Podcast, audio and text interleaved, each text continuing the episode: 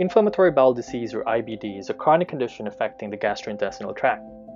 At present, the cause of IBD is unknown, however, there are associative factors such as stress, genetics, environment, and microorganisms. For each patient diagnosed with IBD, nobody really knows for sure what's directly causing it. So the aim in the management is to maintain the patient in a state of remission so that they can live comfortably, and the goal is directed towards improving the quality of life. My name is Ed, and in this Nurse Talks podcast, join me as we review the disease called inflammatory bowel disease or IBD.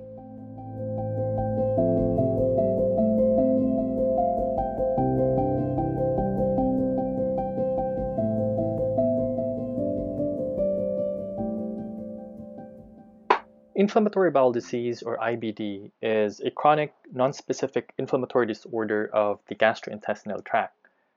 And there are two major types of IBD. You have the Crohn's disease, and the other one is ulcerative colitis. The difference between Crohn's disease and ulcerative colitis is on the inflammation that's affecting the gastrointestinal tract. The characteristics themselves, like for example, for the Crohn's disease, Crohn's disease the inflammation can occur in patches in the GI tract, and this can occur in any part of the GI tract, starting from the mouth to the anus. So it's really possible that for Crohn's disease patients, there could be, let's say, inflammation in the mouth, then there's an inflammation in the esophagus, inflammation in the stomach, and then inflammation in the intestine. As for the ulcerative colitis, the inflammation tends to be more on the large intestine or in the large bowel. And that is the one of the main descriptions that would categorize the differences between Crohn's disease and ulcerative colitis. Both are inflammatory bowel disease types, but the the location of the inflammation tends to be a differentiation between Crohn's disease and ulcerative colitis. Of course, there are other differences as well with Crohn's disease and ulcerative colitis, such as like the extent of the inflammation. So Crohn's disease tends to affect the deeper layers of the bowel because the bowel wall that has several layers. So in Crohn's disease, in some cases, the inflammation can extend to the deeper layers of the bowel wall. Compare that to the ulcerative colitis, the inflammation tends to be more superficial. In some cases, there are instances where the physician and as well as the lab personnel because usually in the diagnosis of IBD it will involve um, like uh, histology studies uh, because uh, to in order to diagnose IBD sometimes the physician may require a patient to undergo a procedure called an endoscopy or colonoscopy or fleximoid sigmoidoscopy. What they usually do is they view the bowel, view view the bowel through a a tube with a light, and from here they can see the inflammation, and from that they also collect a tissue sample called a biopsy, and this gets examined in the lab. So in some cases there will be some difficulties in determining if is the inflammation really of Crohn's disease or is the inflammation really of ulcerative colitis? Because as much as we have given a description as to what differentiates Crohn's disease and ulcerative colitis. In practice, it's really more complicated than that. But if the histology is different, it's difficult for the the histology personnel to determine the type. In some cases, that does occur. So they will diagnose it as indeterminate colitis, meaning they're not sure if is it really of the Crohn's disease type or is it of the ulcerative colitis type. The causes of IBD are still largely unknown.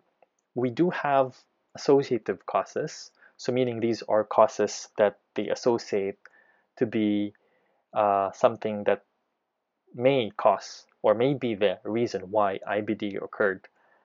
But in essence, it's still not really determined. These are the associative causes so far when you read literature about IBD. So some of the more strong associative causes include genetics. So there are a lot of gene genetic uh, there are there are a lot of factors under genetics that have been considered to have a strong influence in the um, in the development of IBD. So one of this is the NOD2 gene. So they say if there's an effect in the NOD2 gene, this tends to be uh, an associated cause for the development of Crohn's disease. NOD2 stands for nucleotide binding oligomerization domain containing protein 2 gene. So this is just one of the genes, like if there's a defect. So this is just one of the genes that have been associated to be a cause for IBD. However, if you really review the literature, there are many, many genes that have been associated to like if there's a defect to those genes there have been there have there are many that have been named to be also associated to cause uh, IBD if there's a defect into that. So that's the genetic factor. There is also environmental factor. So they say that IBD may be precipitated as a result of stress or stressful environment it could also be associated to gut microbiota so of course we have microorganisms in our intestines. They live there and they are they take part in digestion. But in some cases, they say that in some cases there could be a lack of certain microorganisms, and that has led to the development of IBD. Although these are just theories, these are studies. Uh, many studies actually have been made uh, with regards to this, and Another is it could be also uh, other causes could be from the diet. So many factors have been really studied to be seen as an associative factor for IBD, but as of present, at present, nobody really knows what what cause is directly causing the IBD for each patient because for patients with IBD, many factors really play. Genetics, um, environment, gut microbiota, uh, host immune responses, infection, medications, the immune system, because IBD is an auto, uh, is the pathophysiology of it is something that is autoimmune. So meaning it's our own body actually attacking a part of the body. In this case, it's the intestines. So it's really quite complex if you really think about it. But those are the associative factors. IBD tends to be more common in the age ages 15 to 30. So this seems to be the age of onset for IBD. It's around 15 to 30, but it can occur in any age group. So it can occur. Uh, in, in, there are kids who have been diagnosed with IBD. There are teenagers who have been diagnosed with IBD adults definitely there are uh, adults that have been diagnosed with IBD, uh, and these are just statistics. Another uh, thing that has been really interesting to take note is that they say that IBD tends to be more common in the more developed countries. There are many theories that they try to explain this. Of course, we don't really know for sure why this happens or why this occurs, but they say that the more there's like the germ theory that they put into it. Like the more sterile the environment you live in, the more you are prone to certain diseases. Uh, of course, that's the germ theory. Other theories they put into place is it could be that because maybe in the less developed uh, places or less developed countries, there's less technology to detect disease or to diagnose disease. There's not much diagnostics happening, so it can't be really diagnosed. The symptoms are there, but it may be not be diagnosed as IBD, it may be diagnosed as something else. Of course, these are just theories that have been formulated because the thing is, in terms of the cause of IBD, nobody still really knows for sure what's causing IBD. Now, how does IBD affect the body? One of the most common symptoms that IBD patients manifest is diarrhea. Of course, there are many associative symptoms. We have weight loss, decreased appetite, stomach pain, night sweats, fever in some cases, tiredness as well or fatigue. But for each patient with IBD, um, the symptoms are quite unique. So sometimes they may have a, a, few of these symptoms, or maybe just one symptom, which is this diarrhea. or in some patients, they could have a series of these uh, different symptoms. So each patient is, it needs to be really assessed carefully. And, you know, in terms of the signs and symptoms, like for clinicians, for example, if they need to uh, conduct an assessment for these patients, they need to really explore further on the different signs and symptoms that the patient is manifesting so that they can tailor the care according to their patient. Because the with regards to IBD, IBD is a chronic condition, so it's something that's definitely long term. Once diagnosed, um, they'll be diagnosed with this for life. We don't have a cure for IBD yet. Of course, there are medications that are a part of the management of the signs and symptoms, but we don't really have, or at present, there's really no cure for IBD. And the goal of the treatments should be really in maintaining the patient in a state of remission. Because with IBD, it comes, you know, there are instances where the disease can be in an exacerbated state, or sometimes we call as flare. So this is the state wherein the inflammation is really in full force and the patient feels or experiences the different signs and symptoms. And there are also instances where this is really managed well and the patient is kept in a state of remission, meaning they have the IBD, they've been diagnosed with IBD, inflammatory bowel disease is real, it's there in the patient, but they're not experiencing the signs and symptoms because maybe it's managed well, um, the medications that were given to them are working, so they're in a state of remission, and that should be the goal really of the clinicians because we don't have a cure for IBD. So the goal should be in tailoring the care in such a way that we are able to maintain the state of remission for the patient. Symptoms between Crohn's and ulcerative colitis, because as we said earlier, IBD or inflammatory bowel disease, it has categories or types, which is Crohn's disease and ulcerative colitis. Most of the time, they're the same. The ones that I've mentioned just earlier, like diarrhea, uh, abdominal pain, fever. But of course, there are some symptoms which tends to be more common with ulcerative colitis than Crohn's disease, or some symptoms which are more common with Crohn's disease than ulcerative colitis. A very good example of that is um, rectal bleeding. Rectal bleeding tends to be more common or common with ulcerative colitis as compared to Crohn's disease. And in terms of nutritional deficiency, nutritional deficiency tends to be more common in patients with Crohn's disease as compared to patients with ulcerative colitis. And I think the reason for this is if we think about it, IBD, the pathophysiology is, or not really pathophysiology, but what really happens is there's this inflammation into the large, uh, into the bowel, in the gastrointestinal tract. And as we all know, the function of the gastrointestinal tract is one of its function is for digestion and also the absorption of nutrients. And if the intestines themselves or the gastrointestinal tract is inflamed, there can be a disruption in the absorption of nutrients. And that's what can happen sometimes when a when Crohn's disease is in flare. There could be um, nutritional deficiency, there will be fat loss, uh, B vitamin deficiency.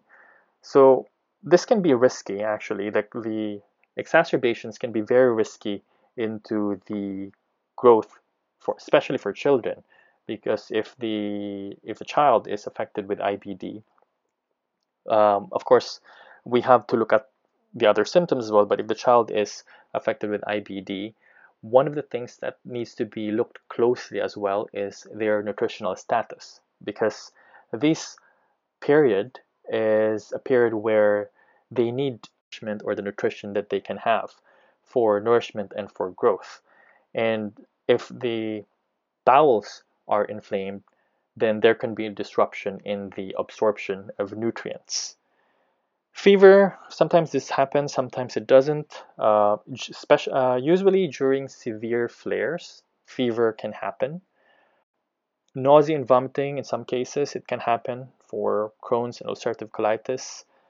anemia in some cases can happen because as if there is um, usually if there is for example inflammation into the bowel and let's say bleeding results like rectal bleeding for example in ulcerative colitis. So if that happens frequently then the hemoglobin can also go low. So uh, anemia can sometimes happen in some of these patients. Complications of IBD so this depends on the type of IBD. So for Crohn's disease, earlier I mentioned that in Crohn's disease, the inflammation tends to, to occur in the different layers of the bowel. In some cases, the inflammation can extend further to the point that there could be a, a, a, an abnormal channel connecting two loops, two loops of the intestine and between the intestinal wall and other organs, including the skin. So sometimes we call this as a fistula, when you know um, the the extent of the inflammation is so deep that it can sometimes form channels. Inflammation, if there's inflammation also in this uh, in the bowel for Crohn's disease, sometimes this can lead to narrowing of the intestine. We call as a stricture, and this can lead to blockage or obstruction. Um, in some cases, other complications, uh, we have like localized collection of pus or infection or an abscess.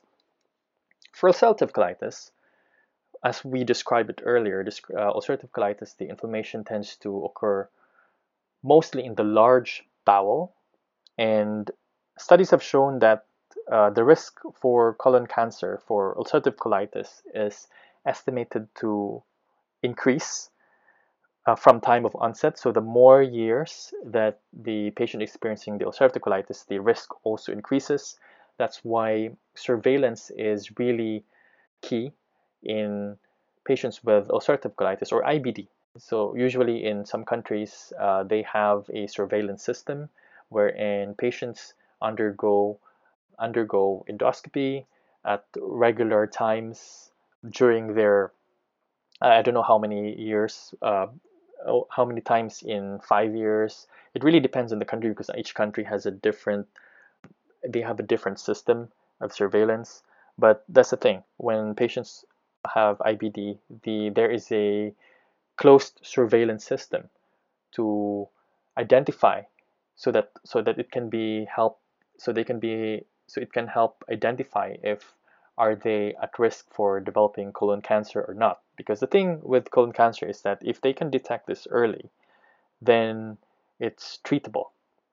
But if it's detected late, the cancer can metastasize, and that's where the big problem can start. So, diagnosis with IBD is quite complex. Earlier, I mentioned about the biopsy, but initially, usually, um, the patient comes to clinic there is an initial evaluation that will take place.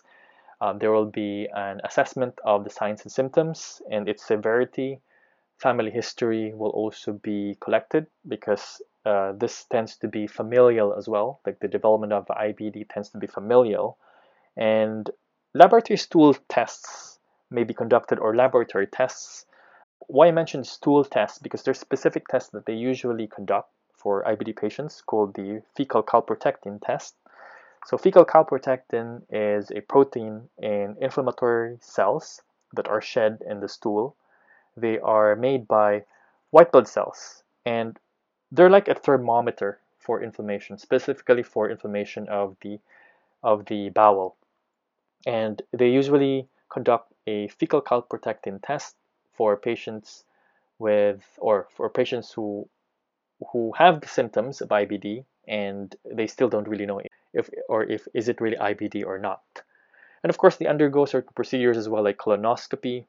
Colonoscopy is the key to diagnosis. It is the best tool to see the surface of the colon, the location of the disease, and also to obtain a biopsy.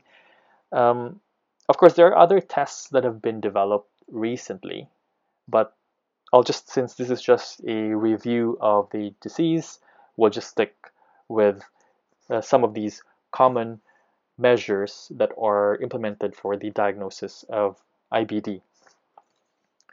Imaging studies may also be conducted to, to study uh, if there is IBD or not. So this really is up to the physician's decision. So each patient is unique, each signs and symptoms are unique to each patient, and this is where personalized medicine comes in, wherein um, it's a case to case basis. So it's really up to the physician. And also, there are guidelines, like in some countries, they have certain guidelines that they follow, like step by step guidelines that they follow as to how to approach patients with with signs and symptoms of IBD and how they go with the process of uh, diagnosing it.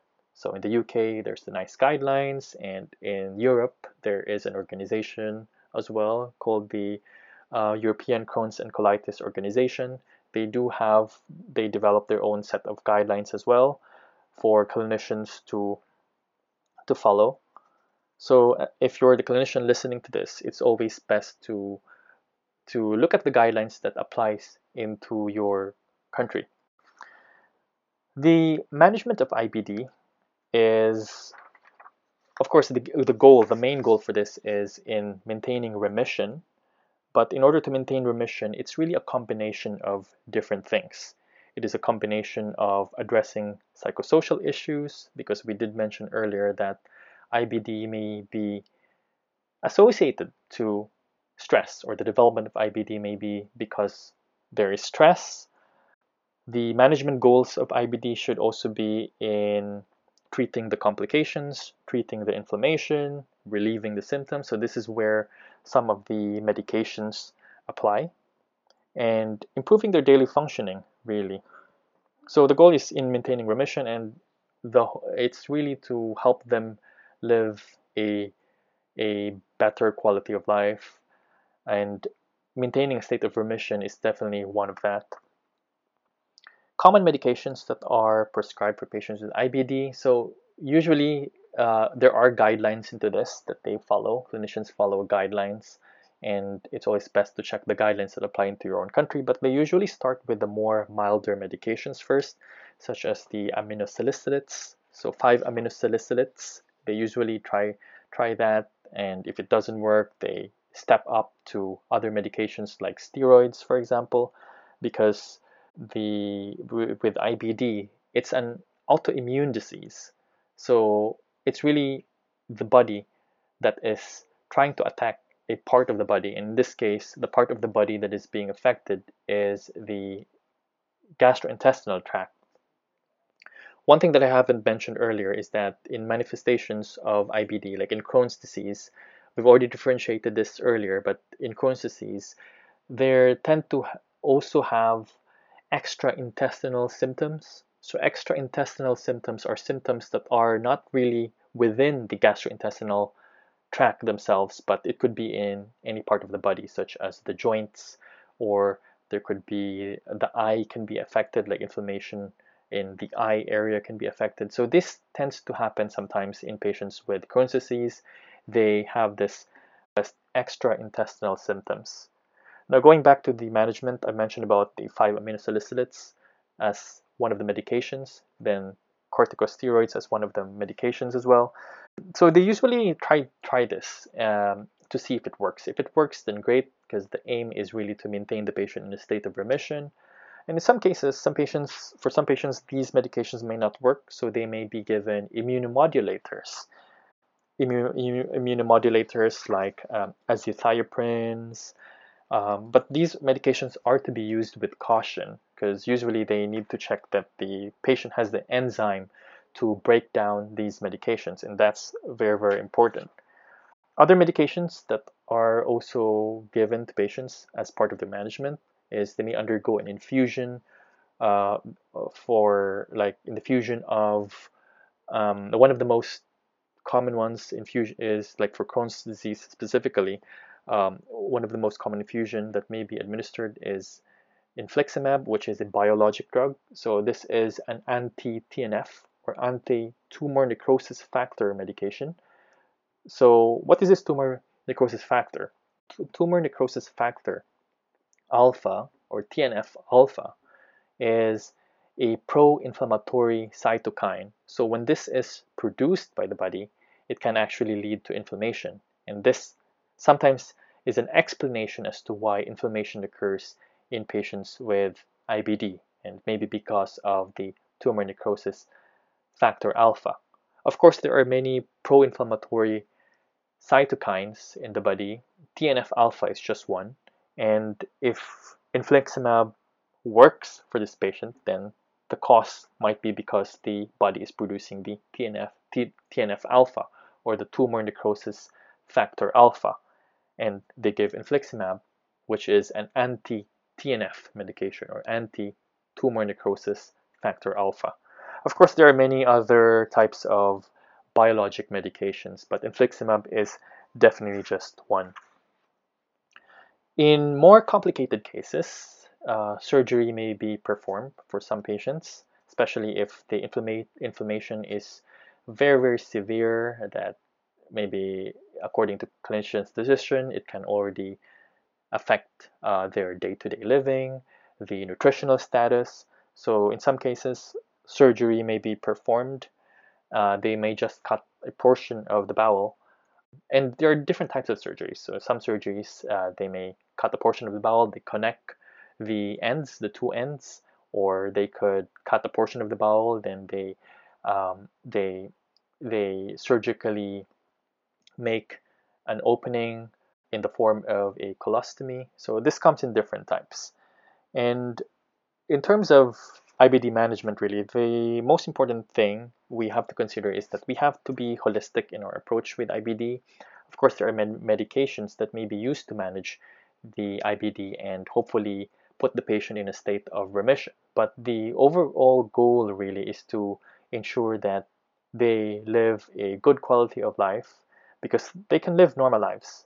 IBD may be a chronic condition, it may be a condition that is lifelong, but they can still live a good quality of life with good management and holistic management, which involves addressing the psychosocial issues, the emotional issues, treating the complications, treating the inflammation, relieving them from the symptoms, and um, minimizing treatment toxicity, I would say, because some of these medications do have um, side effects as well.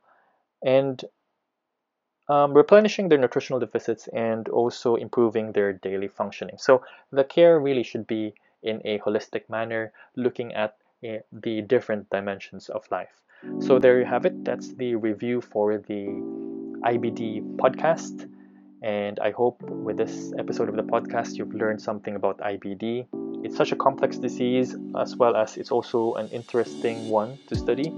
Um, I've been an IBD, or I was an IBD research nurse before, so this is one of my fields and expertise, and it's just nice to share something about this disease, and it's also for awareness for uh, for anyone listening as well. If whether you're a healthcare provider or a non-healthcare provider, um, uh, this would be. Uh, I hope this has increased your awareness about the disease. And just for the disclaimer, so if you're a healthcare provider, so this is just this podcast is for information purposes only and shouldn't be used as a a source for your decision making and the, the implementation of treatment for the patient. And solely the purpose of this is just for review and increasing one's knowledge about the disease. Like if you're in school studying about uh, nursing or studying a medical subject. And I hope this has helped you in learning about a certain disease. So thank you very much for listening to Nurse Talks.